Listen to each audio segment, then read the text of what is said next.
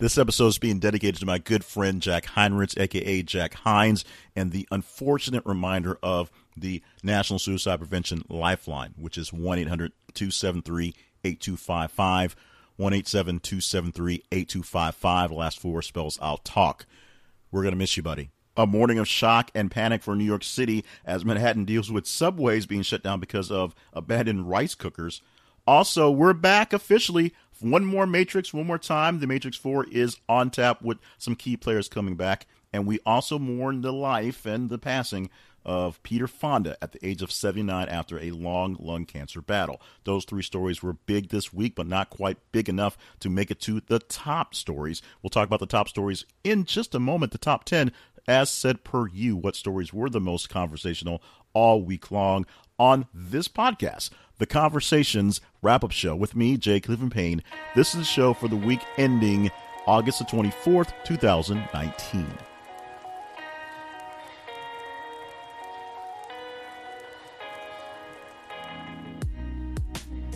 And welcome to the show. My name is Jay Cleveland Payne. This show is now recalled This is a Conversations wrap up show. Very much longer title, but it pretty much fits what people are calling it. They just keep calling it This Is a Conversation. That's the name of the website. So that's what it is. We're still calling ourselves Working on the Conversation Project. We'll see if that ever catches on. But this is a conversation.com is the home for a project where we try to have the best conversations with the best conversationalists around the world. And what we do is we have Twitter and Facebook feeds and an Instagram feed as well. But on Facebook and Twitter, every 50 minutes or so, we post a brand new link to a brand new story. Various different sources. Some of them pretty cool. Some of them you may not like because you don't like them. Some of them are a little sketchy, I will say, but we try to post something every 50 minutes, brand new stories. And as you check your other social media links, you'll see us in your feeds. We hope you see us in your feeds. From there, you just interact with the stories, and the more interaction the story gets, the higher it goes in the ranking. So, like it, love it, hate it, share it, do whatever you need to do to interact with it, whatever feature you want to, whichever source you want to, and it gets added up. The two scores get put into a algorithm that evens them out, gives us a title, total score, and we give you a show that offers up 16 different stories for the week. Now, first, those those well those uh handles for Twitter, th underscore conversation, and for Facebook, this is the conversation. Now, 16 stories works out like this. Section number one, right here, we're going to talk about the top 10 stories, counting down from 10 to 1, the stories that you said were the most important, most conversational, despite whatever was stuck on your breaking news chyron all day long on the cable news networks. And that's the really big kicker part of this thing. It's based on you and your reactions. That's why your reactions are so important to these things. The second segment, we'll have the housekeeping segment, which uh, is going to be very light today because we don't have any really weird things. Well, we do have one really weird thing. We'll get to that when we get into the countdown. But we don't have any really odd things, uh, things to explain in our math this week. It's all based on what happened with you guys. We also offer up the almost relevant story of the week. This story number 212 this week, 212 distinct different stories on the week. And this is a story that's at the very bottom of the list when we cut it off. And we kind of explain why. Normally it's because it's one of the latest, later posting stories. This one is very late, posted early this morning before we cut things off. And so that explains its reason for being at the low end. And then we read you a bit the story and show that it may not be all that irrelevant after all. This one might not be as irrelevant as it seems on the out end because of the way we're thinking these days. Segment three, we start off with shout outs. We give love to people who gave us extra love on Facebook and Twitter this week. And then we round out the top 15 stories that you heard in the tease plus two to give you a sense of what stories were really, really, really big, but not quite in the top 10. It also makes it for a much fuller story. Along the way, we'll talk about some sponsors and we'll highlight a podcast for this week. Some other podcaster who probably doesn't need my help, but some podcasts that I enjoy, I love, that I'm pitching out to you guys to add to your podcatching love as well. So, without further ado, let's get into the actual work of this thing. Let's start counting down the stories from 10 to 1 in the top 10. And what we have for the number 10 story is a story, a question that divides us all in, as a nation, as a world, I would say. And unfortunately, we have an answer to it now. I say unfortunately because if you're like me, you don't really like this answer. The question, as the headline posted from the article, What temperature should I set my thermostat? This article, we, we posted the article link on Tuesday, August the 12th, As I said, it's the number 10 story this week. I will read you uh, a good chunk from the article, and then we can argue about that on the back end. We're arguing about air conditioners today because what else do you yell about with strangers when you are stuck in a oppressively sweaty doldrums of August? Here's a tweet that's riling everyone up. Jennifer Titus, an investigative reporter from WTSP 10 in Tampa area of Florida, is just a messenger here. She's still getting rash ratioed because she pulled out the most eye popping stats from the Consumer Reports article that recommend the best temperatures for your air conditioner via Energy Star, a joint program from the Department of Energy, DOE, and Environmental Protection Agency, EPA. According to the report, you should set your thermostat at 78 degrees Fahrenheit when you're home, 85 degrees when you're at work or away, and at 82 degrees when you're sleeping. It's the last temperature that has particularly irked the Twitterati who are who aren't super into the idea of going to bed every night in Tampa-like conditions, especially in the dead of August. It makes sense to not go overboard with your AC during the summer.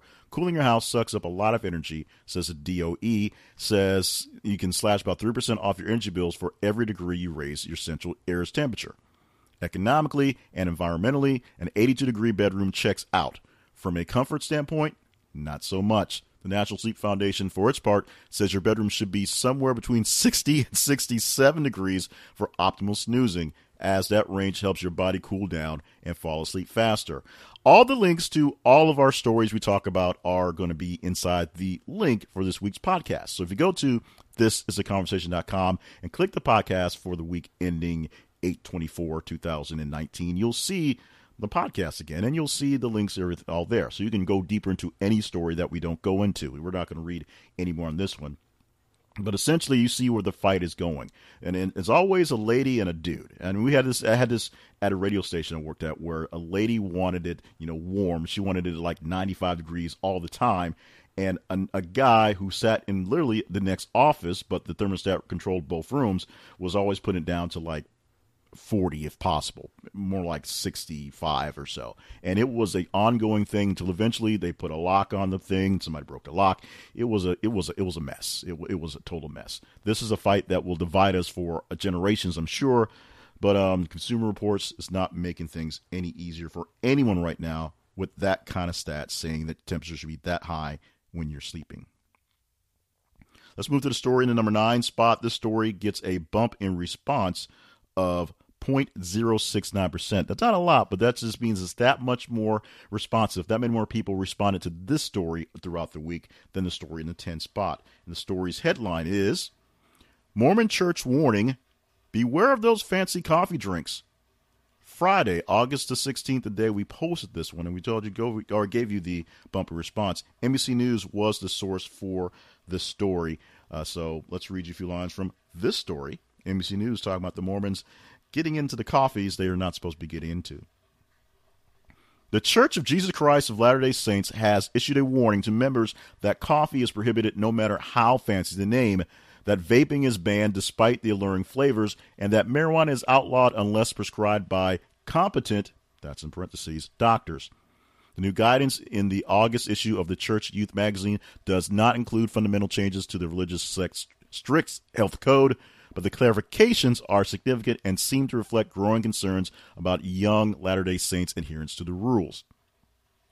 The article says it aims to clear up issues that could be confusing for young people within the religion's world of wisdom, word of wisdom, butchering that today, a set of rules about what foods and drinks are good for members and what substance cake should avoid. The rules prohibit alcohol, tobacco, illegal drugs, and coffee and tea. They are based on what the church members believe was a revelation from God to founder Joseph Smith in 1833.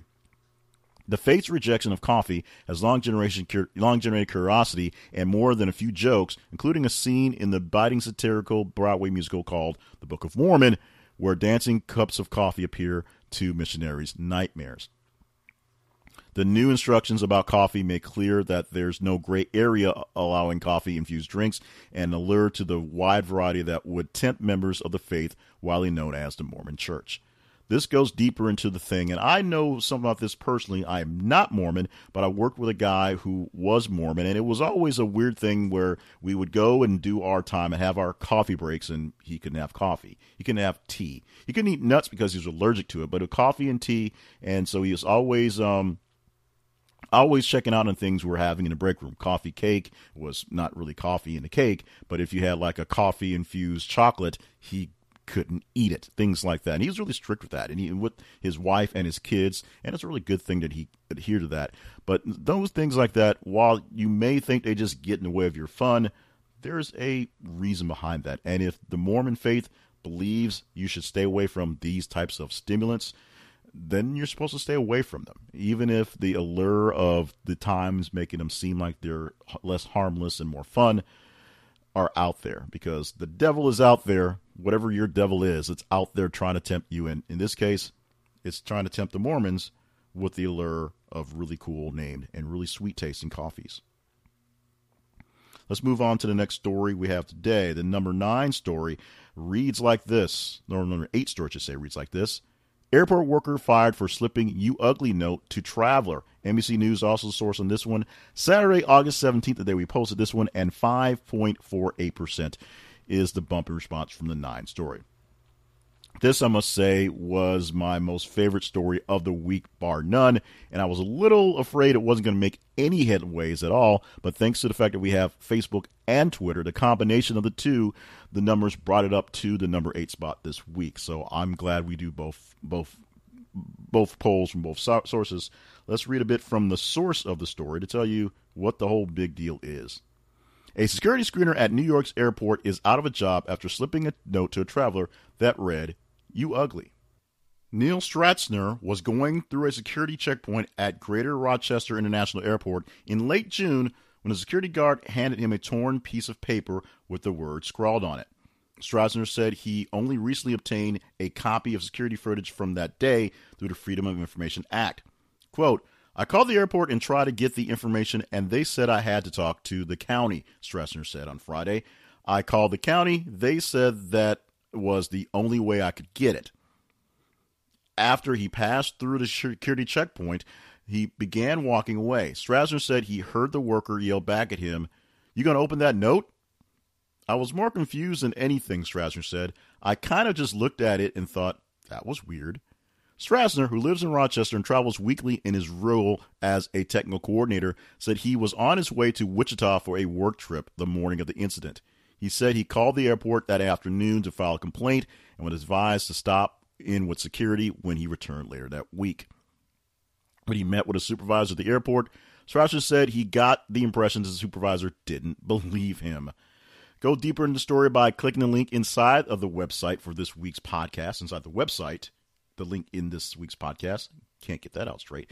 This is a conversation.com is the website. The links for the podcast week ending 824 2019. And you can check that out and get deeper into this one. Now, like I said, this is my favorite story of the week. And it's very much not politically correct me to say this, but it's just it's just so ridiculous, so odd, so out there that it's it's just so entertaining and informative in uh, all all together as one. So it may not be the most important story of this week, but like I said, this is one I instantly fell in love with.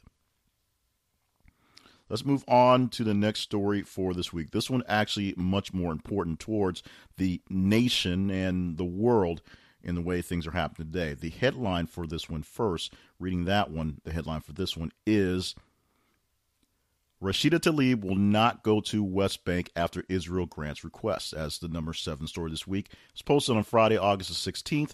This story happens to get a bump in response of 5.19% from the number eight story. We'll read you some from this one and do the commentary afterwards. USA Today is our source for this, but of course, this was a big old story that was a flip flop, flippity flip flop. More on that to come. Israel says it will allow Representative Rashida Tlaib into Israel occupied West Bank this weekend, its interior minister said Friday. Tlaib, a Democrat from Michigan, is now allowed to enter the Israeli occupied West Bank on humanitarian grounds after she received a visit from her Palestinian grandmother, Minister Arian Deri said in a statement. Deri's office also published a letter from Tlaib in which she said she'd respect any restrictions and, quote, not promote boycotts while in the country.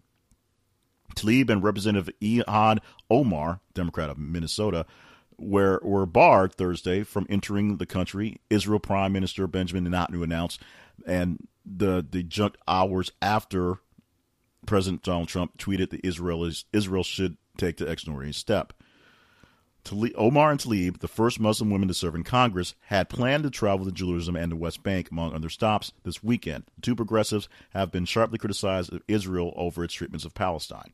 Now, that's where the article actually ends. But we all know the story has a beginning, story has two or three middles, and has a finale in this one. The finale didn't quite make it, which was make very weird.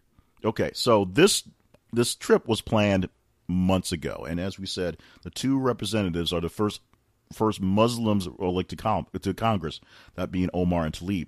They had this plan. They were going to go to West Bank, they're going to go to Jerusalem, and they had already planned on not inciting any ruckuses to begin with. They had a letter straight up saying they're not going to talk about boycotting Israel while they were there. That's not their point.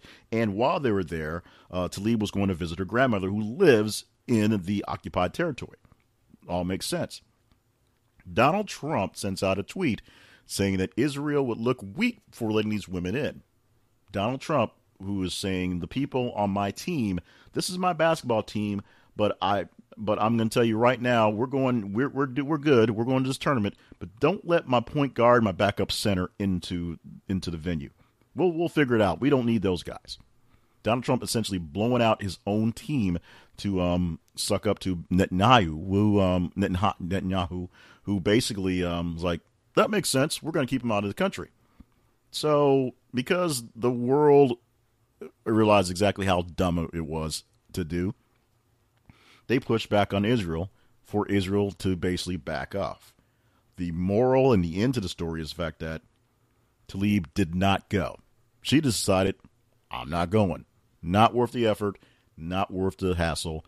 I'm going to miss my grandmother, but we'll figure something out. Her grandmother's pretty upset about the whole thing going on, but after all the back and forth, uh, both the congresswomen did not go, and this caused quite the kerfuffle for people who were looking for things to complain about for Donald Trump. Although you don't have to look very far for things to complain about for Donald Trump because he basically creates them daily. So we're going to move on to the story that's the number six spot this week. And this is one that surprised me quite a bit, but I'm often surprised by what you guys checked onto. Not so much the stories, but which ones pick up, but the actual, I guess, the, the background on this story. So the headline for the number six story is hashtag boycott Mulan trends after Crystal Liu Yifei supports Chinese Hong Kong crackdown NBC News also the source for this story. Friday, August 16th, the day we posted it, bumper response from the Seven story of 14.2%. Calls for a boycott of Disney's live action remake of the 1998 animated movie Mulan were trending on social media Friday after the movie star, Chinese born Crystal Liu Yifei, shared a message supportive of police crackdown of Hong Kong protesters.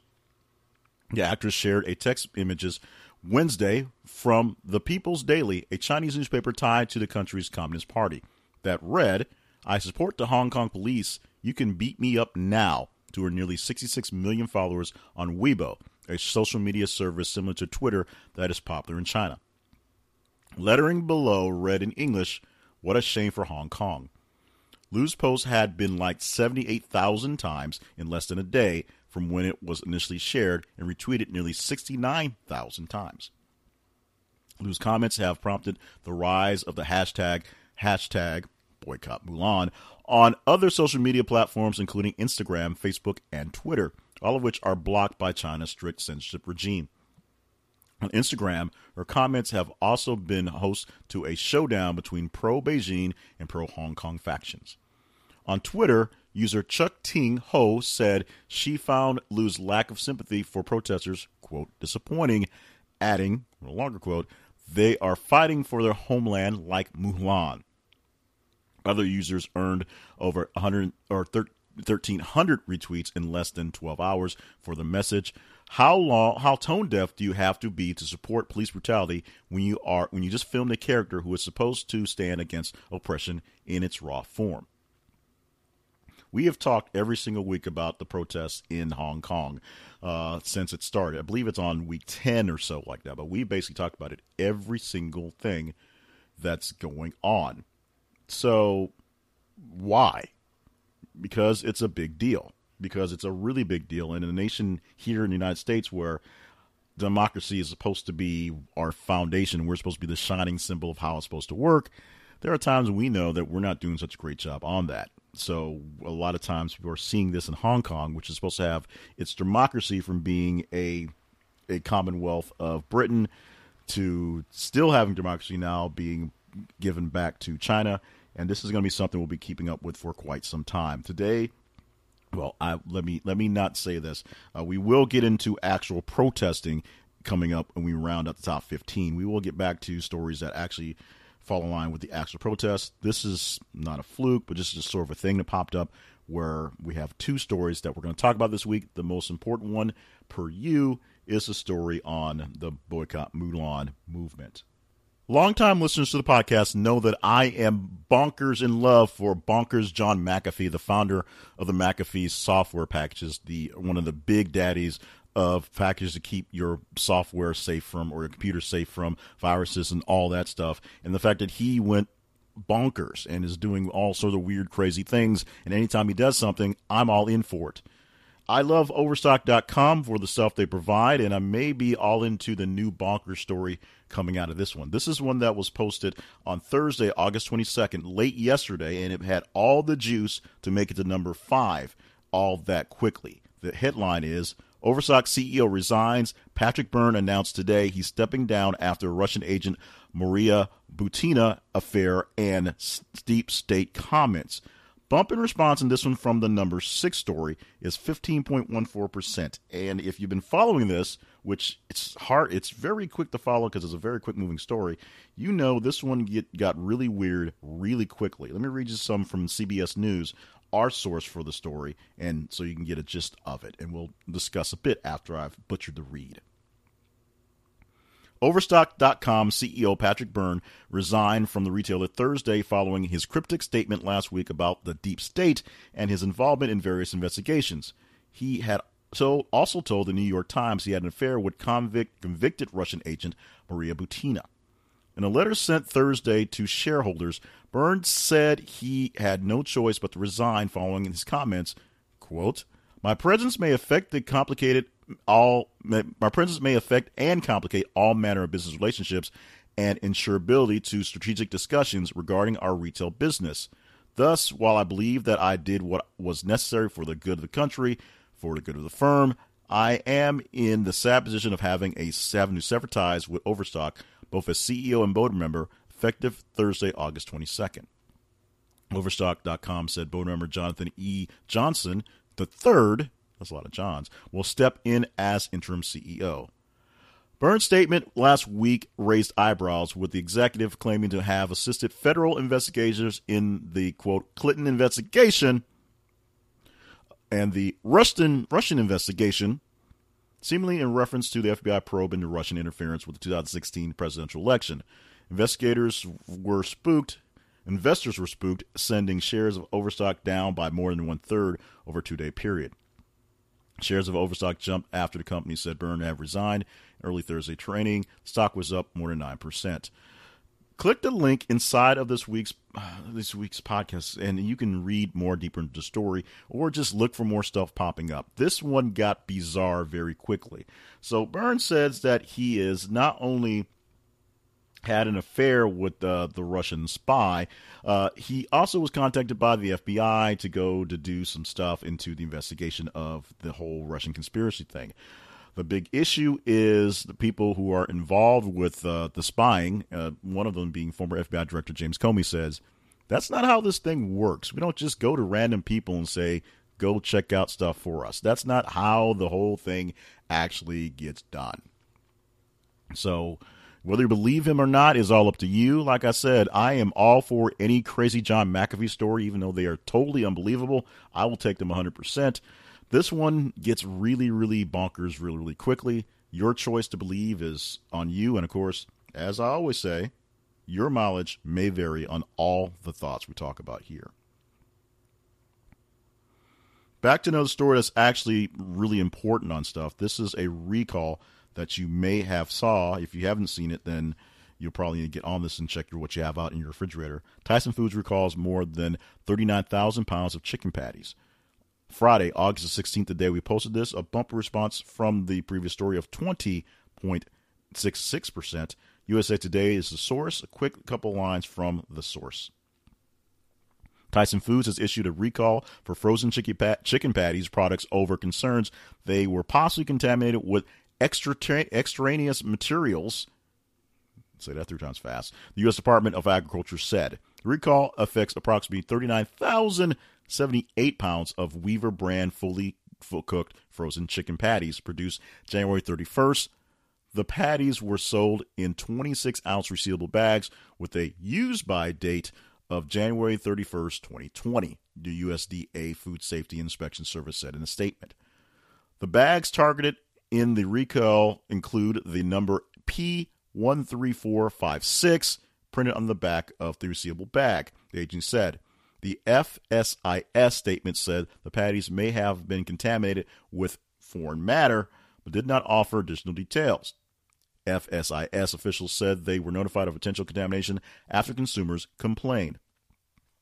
More details on the recall, what you should be looking out for, and what you should be looking out for in general in your food by going to the article. Article, like I said, we posted was from USA Today, but click on the link from this week's podcast, and you will be able to see all of the details from all the stories we worked on this week so you can get all the deeper details and everything but you'll be able to get the essentially what you're looking for is the serial number, the, the the recall number, so you know if your chicken is really to be worried about. And we continue on the chicken theme as we go to the story in the number three spot. And this one becomes a real, this one was a real barn burner. This one was a big deal. The headline Chick fil A and Popeyes sparked Twitter beef over chicken sandwiches. More on chicken patties. Monday, August 19th, the date this was posted, bump in response of 39.74%. So, Popeyes released a chicken sandwich this week or late last week, and so people are tasting it, testing it, seeing what they like about it. My local Popeyes has been out of chicken sandwiches for two days, and so I've yet to have a chance to jump in the debate myself. However, the Chick Fil A is essentially is uh, fighting back. Other folks are uh, jumping as well, but there's a real beef back and forth over the whole Chick Fil A, the original chicken sandwich, the God's restaurant chicken sandwich versus Popeye's new chicken sandwich. Let me read you a few lines from Fox News, who jumped in on the debate themselves. Chick fil A apparently isn't going to let someone else come in and take the chicken sandwich away from them. Fast food chain appears to be in a social media feud with Popeyes over their competing chicken sandwiches. Both sandwiches are similar and both offer fried chicken and pickles. Popeyes introduced its sandwich only recently on August 12th it features a buttermilk battered and hand breaded chicken filet on a toasted brioche bun and is topped with pickles and either mayo or spicy Cajun spread. Chick fil A sandwich comes on a toasted buttered bun with a dill pickle chips. The restaurant claims it's the original chicken sandwich of its kind and dates back to the early 1960s. With that in mind, Chick fil A tweeted out a message which, based on the timing, was seemingly directed at Popeyes. The tweet said, Bun plus chicken and pickles equals all the love for the original. Popeyes then responded with a tweet with simply, Y'all good? Fans on social media immediately began choosing sides, although it seemed that most were just amused by the possible beef between two restaurants. Fans of Popeyes seemed to prefer the seasoning, while Chick fil A fans praised the restaurant's famous sauce. So you can get a little bit deeper into that story. But if you hadn't heard, Chick fil A's got some extra competition with a very hyped chicken sandwich from Popeyes. Popeyes before never had a chicken sandwich, and now they have an actual chicken breaded patties made straight for sandwiches, not just the strips inside of a bun. So you can take the test yourself, and once you do, let us know. Email us at the conversation inbox at gmail.com or talk to us inside of social media. Let us know which side of the aisle you stand with. Are you team Popeyes? Are you team Chick fil A? Going on to the story that's number two this week. This happens to be the number one Twitter story this week, which is a bit unusual. We will talk about that in the actual housekeeping segment in segment two because it's usually the Twitter top Twitter is number one because Twitter's so fast. This one is a doozy though, but this story and the week is a doozy. Uh, this is one that I was surprised by, and I was a little surprised by the response. But being that a lot of the people that I talk to in dealing with this podcast are 40 year old dudes, it wasn't as surprising as it should have been. The headline is Kevin Smith is making a new He Man cartoon for Netflix, posted on Monday, August the 19th. As we said, this was the top Twitter story for the week, and a bumper response, very slight, of 0.56% from the three story. But oh, wait till we get to the number one story. That's going to be bonkers. The source for this story is AV Club, one of the Deadspin properties. I think they're still Deadspin properties. I'll read you a couple lines from this one. As announced today at the PowerCon convention in California, Kevin Smith is making a new He-Man cartoon for Netflix. Unlike the excellent She-Ra, which is still presumably to be totally unrelated to the original spin-off. The original was a spin-off of the He-Man show. This one won't be some kind of cool new takeoff in the property though.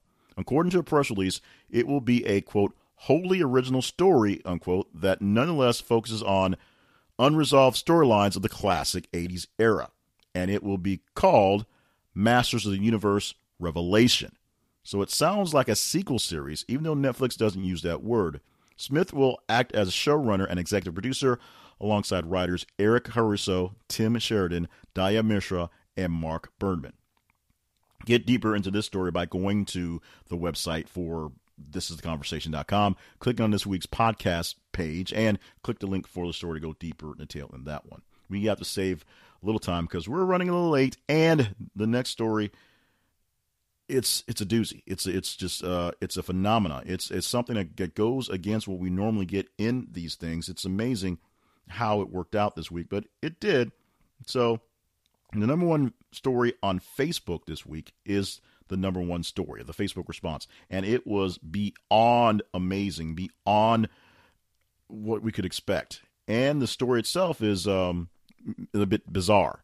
Not quite as bizarre as the CEO of a big American company going down for the FBI to study the whole Russia thing, but it is pretty freaky.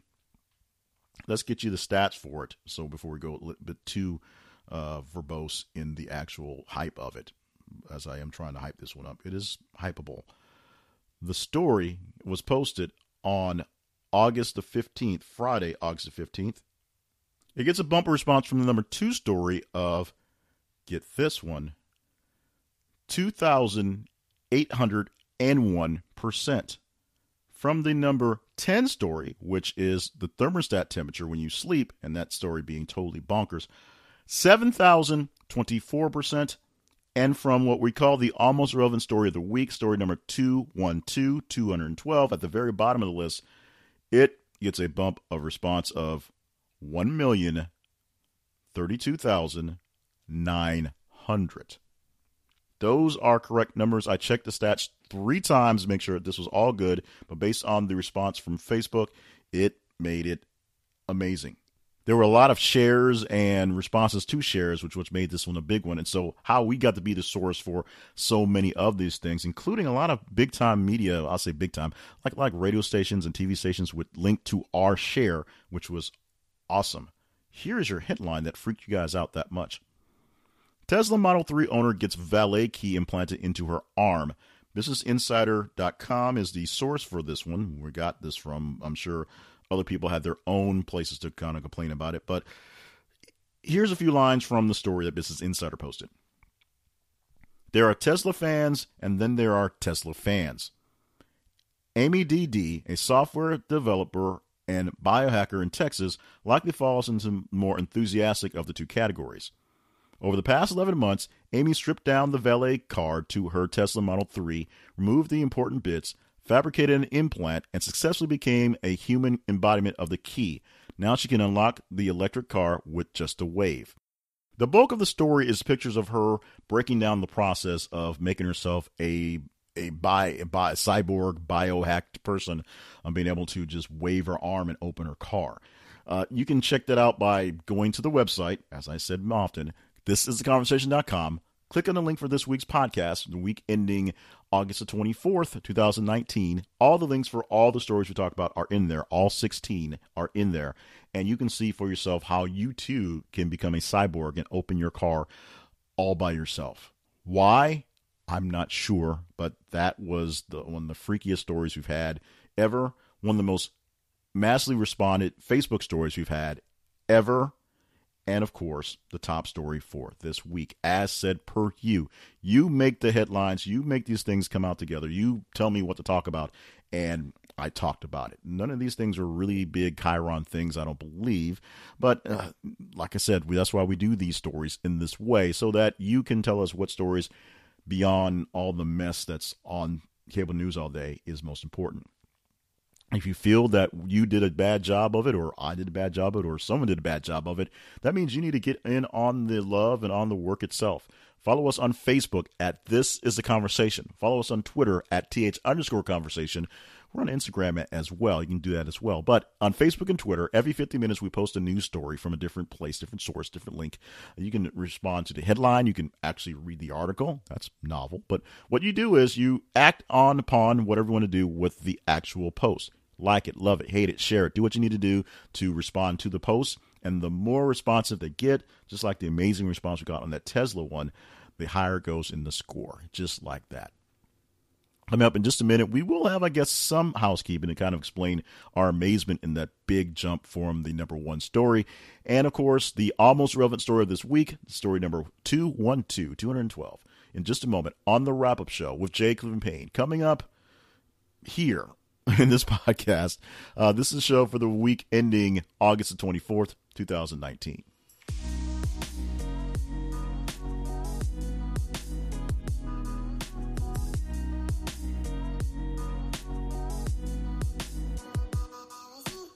This is the conversation is powered by you. That means it needs funding, it needs help, needs support, and you guys help it happen. You can help us directly by going to Patreon, patreon.com slash this is the conversation.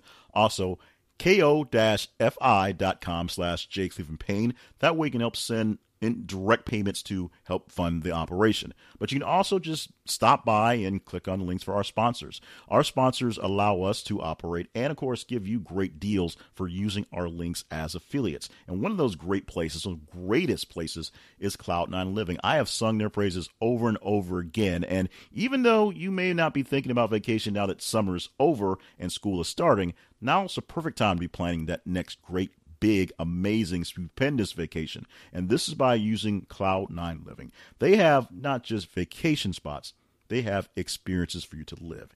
Any sort of weird, wild, amazing, exotic thing you can think of, they've probably got an excursion for you. They got excursion near you, an excursion in your price range. And here's the really, really, really best thing about it.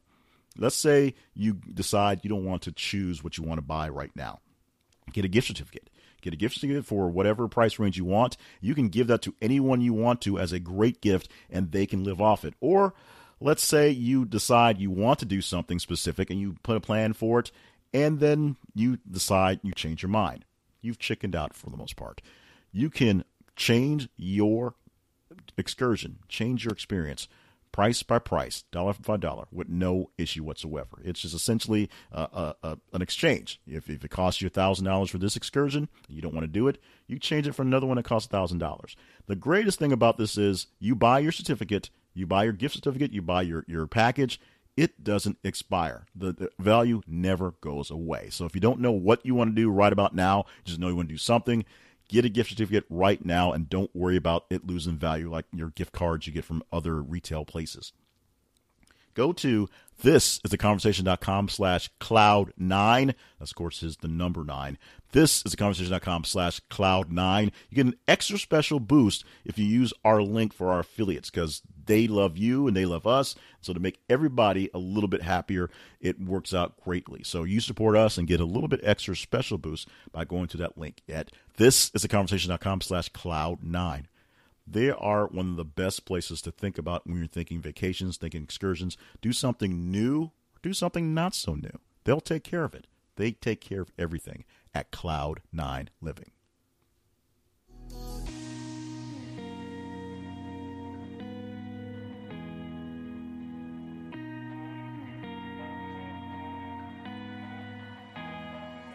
Let's get into the housekeeping very quickly. This has been a segment that's been overtaken by ties and by you know things like that, things that are really there are super stories. We're explaining how things work inside of it. Here we'll do a we'll do a really quick explanation of how the process works, and then we'll talk a bit about the massive number one story because it is something to think about. Now, the process, as we've said, is simple. Facebook and Twitter all day long, you see the stories popping up in your feed and you like them, you respond to them, you do interact, engage with them as much as you want to. At the end of the week, Friday morning, we pulled all the numbers and place them in a spreadsheet that weighs the Facebook and Twitter responses to an even match so that they're apples to apples, not apples to pears. We add those together so you have a grand total score. And from top to bottom, this week, 120, 112 distinct different postings, we have a full listings. Uh, we look at the numbers in the top 10 and we will actually top 20 or so and make sure that all the stories in those don't aren't related, aren't essentially the same story updated that need to be put together, and then we come up with the stories. If if there are some stories that need to be put together, we'll add them together and see what happens and see if they make move the needle any, and those become super stories.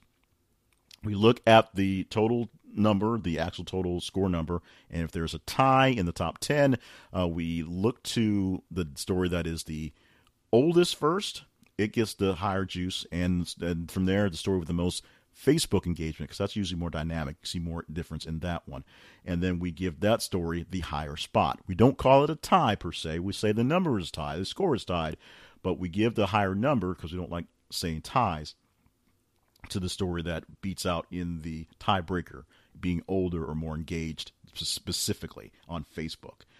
And this week we have none of that foolishness to go on, which is cool. But the only foolishness we have is the oddity that the Facebook story is the number one story. And that's not so much as odd as it would be, but by the sheer amount of numbers that is. I don't have the percentages difference between Twitter and Facebook in front of me, but as I said, the um, top Twitter story was the number two story about the He-Man comic, the He-Man cartoon for Netflix. The number one story being a Tesla story. The um, sheer amount of Facebook Uh, Facebook inter- interaction was amazing. To have a story that is a million times more engaged than the number, the, the bottom story, is I don't know how. I don't think we'll ever do that. We've had some stories that have been really, really big, but a million percent more is a new one. So let's go on to that story that's a million percent less engaging than the top story this week. And most of that was because it was posted early this morning, Friday, August 23rd, as we record this. So since there's not a lot of time to get on this one, there really wasn't not much time to do much with it. Our headline is New York Times editor deletes and apologizes for for past offensive tweets. This is a story that that's um, a sign of the times. It's, we got it from the Hill, uh, so I'm gonna read a bit from the Hill. But this is a story that is a sign of the times and how our engagement is no longer private, and our private thoughts can quickly get us in trouble publicly. A senior editor at the New York Times apologized Thursday for offensive tweets from nearly a decade ago as one Republican lawmaker called for his firing. Quote, I have deleted tweets from a decade ago that are offensive. I am deeply sorry, unquote. New York Times political desk editor Tom Wright Piersanti said on Twitter after Breitbart News drew attention to the tweets. The tweets, which were deleted late Wednesday, include one from January 1st, 2010, in which Wright Piersanti referred to a crappy Jew year. And here's how it went. I was going to say crappy Jew year, but one of my resolutions is to be less anti Semitic. So, happy Jew year, you Jews. Another from December 2009 referred to the Jew police. Yes, an actual person did this, although this is not the not beyond the norm for the actual more or less um, intelligent person on the Twitter anyway. We are aware of these tweets, which are clear violations of our standards. We are reviewing next steps, New York Times said in a statement. Representative Lee Zeldin, a Republican of New York, who is Jewish, has called on Wright Piersanti to be fired. An editor from the New York Times is scrubbing his Twitter account this guy, Tom Wright Piersanti, because he was self describing himself as an anti Semite and he was going after Jews and others. Zeldin said on Fox News Thursday morning before saying he, quote, should be fired. Wright Persani also deleted other offensive tweets. If you want to go into what other offensive tweets they are, click the link and read them yourself. Now, I'm going to back up and commentate for a moment on this one the problem, and I shouldn't say that because the problem is the guys saying offensive stuff, but the problem that we are having together is sort of a super backlash from political correctness. When it became apparent that you can't say the things you want to say because other people might be offended, we overcorrected and people couldn't say anything. So, in response, what was normally once barbershop talk, things you can say around your own buddies who have that similar bent whether it is correct or not, it all becomes taboo in general. So you say, and, and something like Twitter, which back 10 years ago probably didn't, someone didn't think so much about people going back 10 years to look at what you're thinking on these random thoughts, i.e., no one cares about the sandwich you ate 10 years ago. The randomish things that nobody really jumps onto, it just gets really mashed up. The fact that the guy said the things are stupid, yes. The fact that they're being brought back to life by people who are essentially saying the same things is also a little bit sketchy, but you, you have that going on. Uh, but in this day and age, you've just got to remember the things you say don't go away, especially things you say digitally. This is something that I'm trying to teach my my my stepson who's 23, 24 and that you know all these random things he posts on the internet, you know, one day when he wants to get a real job, may come back to haunt him. These are things I'm trying to teach my seven year old that, you know, all the goofy things she sees people do on the YouTube that we do monitor very strictly uh, aren't, you know, can come back and become an issue. Although at seven, it's hard to really comprehend issues of, of any sorts other than is it going to get me candy? That's my life. That's what I got going on.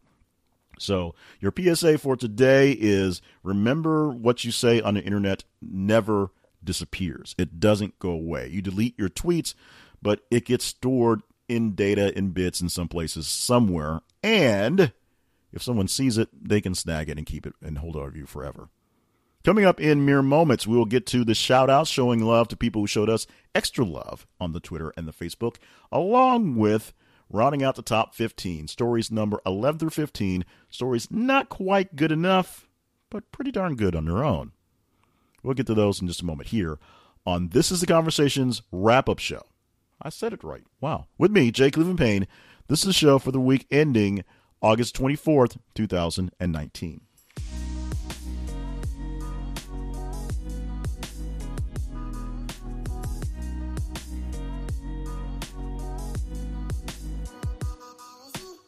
Many of you who stumbled upon this podcast have come this way through my relationship with Chuck and Karen, who have two podcasts I have promoted heavily inside of all my work, especially here, that being Spy Stories and Context and Clarity.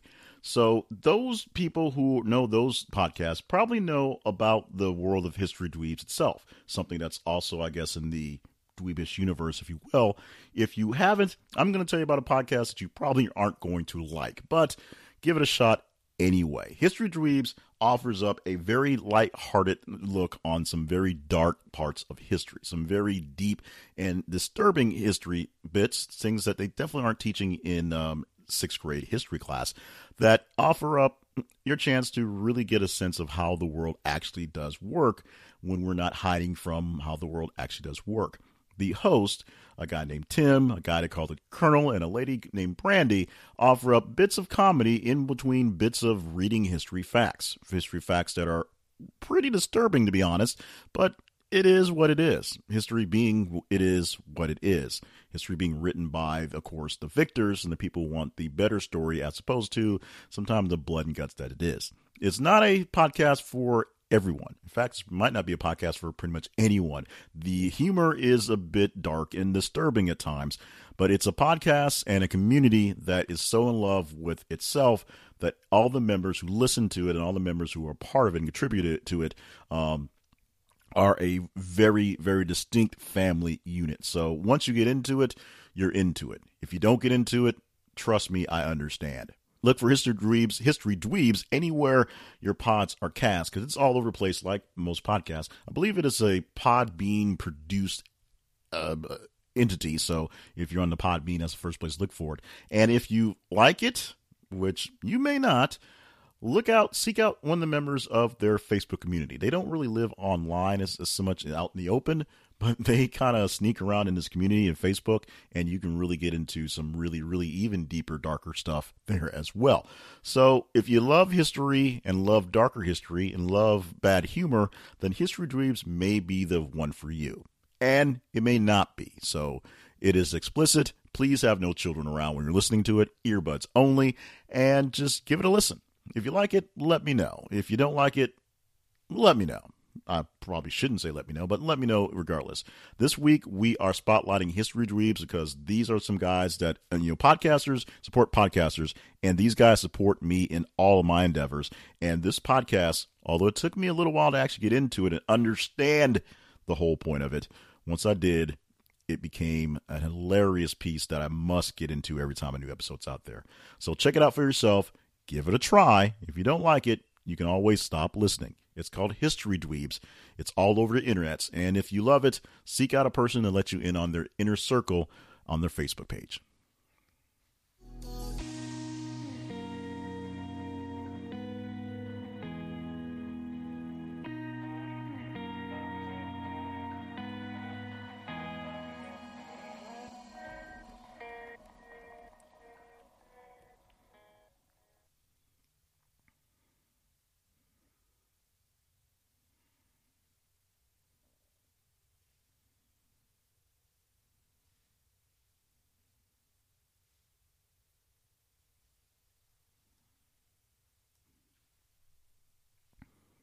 For this week's shoutouts, I'll begin by once again saying I'm dedicating this week's show to my friend Jack Heinrichs, uh, who um, apparently was dealing with something a little too heavy for us to help him out with.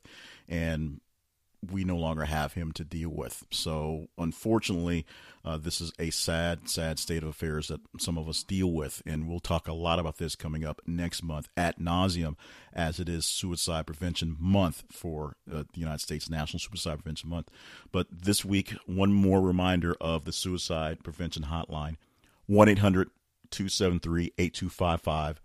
1 800 273 8255. The last four letters spell out TALK, 1 800 273 TALK for the National Suicide Prevention Hot Lifeline. And Jack, definitely know that we all miss you down here. So now to the shout outs from people who showed us love on Facebook and Twitter. Let's start off with the Facebook love this week. People who went to our Facebook page at This Is a Conversation. Make sure you set us as default so we pop up in your feed all the time and clicked on the links, shared some stuff, did some love, especially did extra love for that stuff for the Tesla stuff. That was bonkers. Daniel Williams this week, also Ruth Ann Miller, Elena Gastella, also Peter Wilkinson Thiel, Anissa Walker, Tanya Smith, Darlene Bennett, and and also the Shahu uh, name that there's no way I'm going to pronounce. Derek Jones as well. That one I can say. Moving on to folks on Twitter. These people showed us love on Twitter, Xers love as well. The Spun, Lorella, the Medium Masters, Mildred Kidd, Annabella Lee, FM, thank you, FM, Kim Wilford, Kim Wilford, a lot of Kim Wilford there, and Brenda Wagner. Thank you so much, guys, for showing us love in those sources. You can get your shout outs here as well by simply liking, loving, sharing, doing a little bit extra inside of the Facebook and the Twitter. And we'll read out as many of those each week as we can get to in the time allotted. Now let's get on to getting over and done with this thing, rounding out the top 15. These stories will have a little less context as into their placing, other than their one to fifth or one to 11 through 15 placing. But uh, we'll go into some of the stories. We'll read a bit from some of them and go into detail on why we thought they were kind of important and why you guys didn't jump on them quite as much, although they were pretty high into the listings. With that big one at number one, it's hard to beat out anything, but some weeks it is what it is. The number 11 story this week is Devon Bailey's shooting body cam footage re- released as family demands independent probe. That's from the Washington Post. We sourced that. August the 16th is the day that we posted that one, Friday, August 16th, so very early. And this one lasted quite a long time in the countdown including a bunch of these did actually. Now, this one, if you've not seen it on television, click on the link and look at the video. This is a video of arrest of two young black men who were suspected of holding up a, a, liquor store doing some some some some nonsense and they were essentially standing in front of the police and they were being told to co- comply one person devon bailey ran and was shot. And we have pictures from body cam, a very detailed and a very disturbing picture of the body cam of it going down. They've later said they found a gun on him when they were questioning about guns, so that was their that's their excuse for lack of a better word. That's that's the reasoning behind what happened. But watching the video, uh, seeing what's happening there, the family called for an independent investigation. On top of that, we'll see how this one will play out because it'll take a while for this to actually play out over time. Story number 12 Manhattan subway shut down. New York station closed over suspicious pressure cookers. Posted on Friday, August 16th. This one was a very big deal that went live because panic in New York has been the big thing going on. The car, the motorcycle that backfired a few weeks ago caused quite a stir. This one, as you would suspect, with pressure cookers, caused quite the quite the uproar. What turned out to be not quite nothing, but not quite as what it meant to be. More of a scare. Number one, they weren't pressure cookers; they were rice cookers. So the my understanding is the pressure cooker put something in a pressure cooker with enough um, pressure can cause something to explode. These being rice cookers probably weren't going to do anything. They weren't plugged up. They weren't set to do anything, and they were placed one in a subway station and one a little bit further down in Manhattan. We got the the link from Yahoo News, which which was doing something off the Independent, pulling up essentially a live feed of stuff uh, as it was going on. But of course, as we found out fairly quickly, they were innocuous. They found the guy who dropped off the pressure cookers. They relieved all fears of what was possibly happening but it was just a basic situation of somebody being an idiot trying to scare someone uh, and like I said, they weren't pressure cookers; they were rice cookers. Not that that made the big difference in itself. The whole fact of the fear that it instilled for about an hour until they figured it out, especially since it ruined the commute for people in New York City at, at the stopping at a fairly major subway station, became the issue with that one there. The story ranking in at number 13 this week goes as has us going back into the Matrix. Even though the story as a trilogy seemed perfect, Matrix 4 is officially coming around, and it's going to star Keanu Reeves and Carrie-Anne Moss and will return Lana Wachowski, who is was one of the Wachowski brothers, now a sister, and she's going to write the script. So coming up in a fairly little bit, probably won't take very long to do this one. Once um, we get through all the Bill and Ted stuff, we'll be back into the Matrix, returning to be plugged back in and see what happens after Neo more or less did his Messiah-like death in the last one. There's a couple of other things you might want to check out inside of the story. We sourced it from Variety. So if you want to click on the link for this week's podcast, you can see more details on what they're saying about the story so far. But suffice it to say, in a couple more years, those young whippersnappers who don't understand why it's so funny watching the slow mo guy dodge bullet will maybe get a chance to understand where all that insanity came from. Or maybe they'll just think we're old farts and just roll with that. Story number 14 spot has us mourning another great actor, a great legend of the time. Here is the headline Peter Fonda dead at 79 after lung cancer battle. Friday, August 16th, the day we posted that one. We'll read you some from that one. TMZ is our source, but obviously, stories this big cannot be contained by TMZ. So, we're going to go ahead and read you some of the, the story that we have here and then just kind of get into it. Hollywood icon Peter Fonda is easy riding into the sunset. The veteran actor died Friday, TMZ has learned. A rep for Peter confirmed he passed Friday morning at his home in Los Angeles and was surrounded by family. We're told the official cause of death was respiratory failure due to lung cancer, and he had been in and out of hospitals recently. Peter is Jane Fonda's brother and the son of Henry Fonda. The family released a statement saying, quote, in one of the saddest moments of our lives, we are not able to find the appropriate words to express the pain in our hearts. While we mourn the loss of this sweet and gracious man, we also wish for all to celebrate his indomitable spirit and his love of life. Peter's most famous for his iconic role in the 1969 counterculture classic Easy Rider, which he co wrote and produced. He also co starred with Dennis Hopper and Jack Nicholson. The 50th anniversary of the film just passed on July 14th, and Peter was planning a concert and screening for September to celebrate. He got an Oscar nomination for writing Easy Rider. He was also nominated for Best Actor for his role as a beekeeper in Ulee's Gold. That was in 1997. Most recently, Peter won a Golden Globe in 2000 for The Passion of Ayn Rand.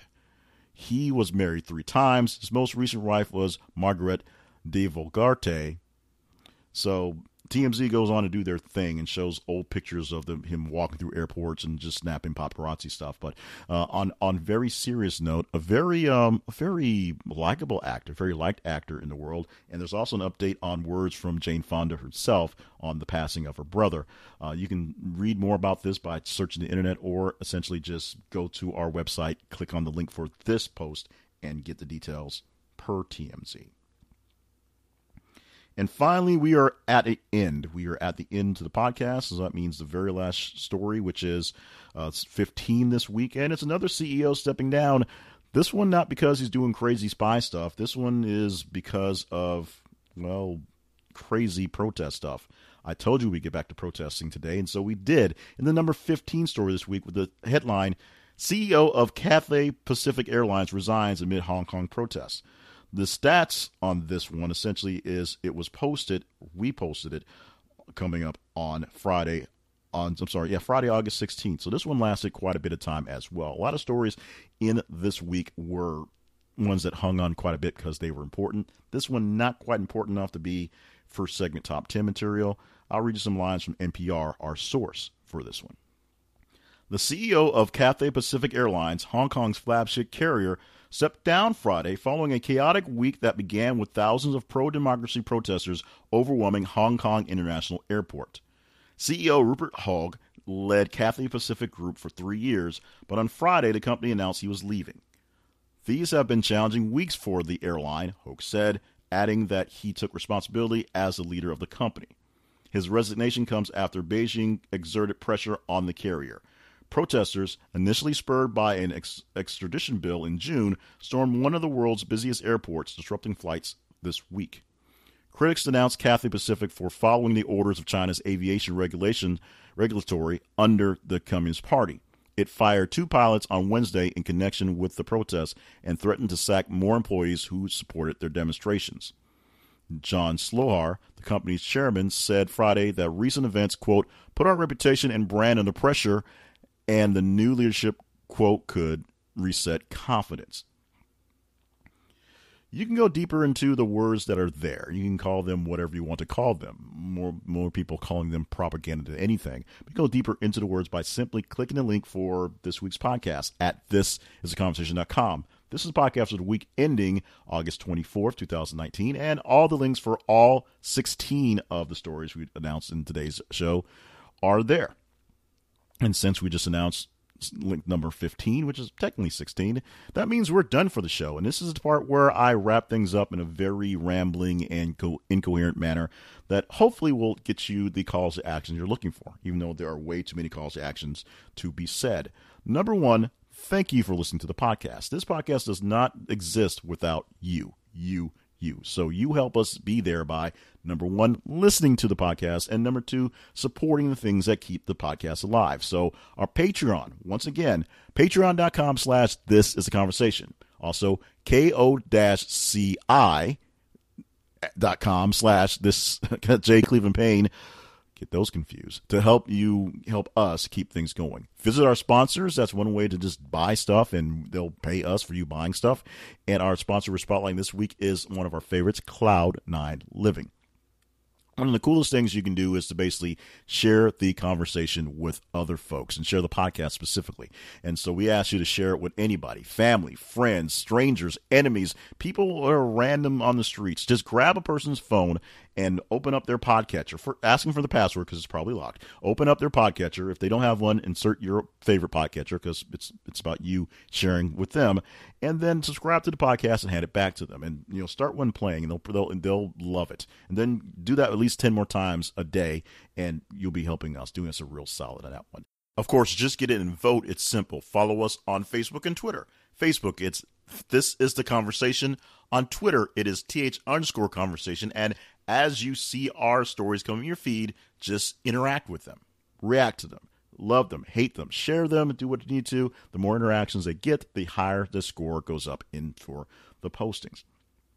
Of course, uh, check out the podcast or don't check out the podcast or History Dweebs because, um, as one of the hosts said, most people don't like them very much. But maybe you do, and if you do, that puts you in a very, very, very small class of people. Maybe not even high class, if you will. Check out History Dweebs online anywhere your pods are cast. And of course, make sure you are subscribed to this podcast here so you don't miss out on it every single week as it comes down.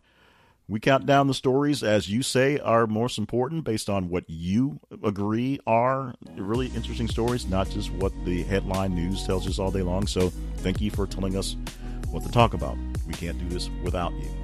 And unfortunately, I'll be doing this going forward without my friend Jack Heinrichs, a very esteemed news director in radio and a literal voice of God, and a person who always gave me direction on how I was doing things, who gave me the, the green light I didn't necessarily need, but essentially the green light to make sure that I was doing what turned into this project many, many years ago. So thank you, Jack, so much for being there for me. Wish I could have been there for you at one of your latest moments. With that, we're going to end on the note we always end in, saying thank you a few times. Thank you, thank you, thank you, thank you for hanging out with us for This is a Conversations wrap up show for the week ending April the 24th, 2019. It is brought to you by the Conversations Project at thisisaconversation.com.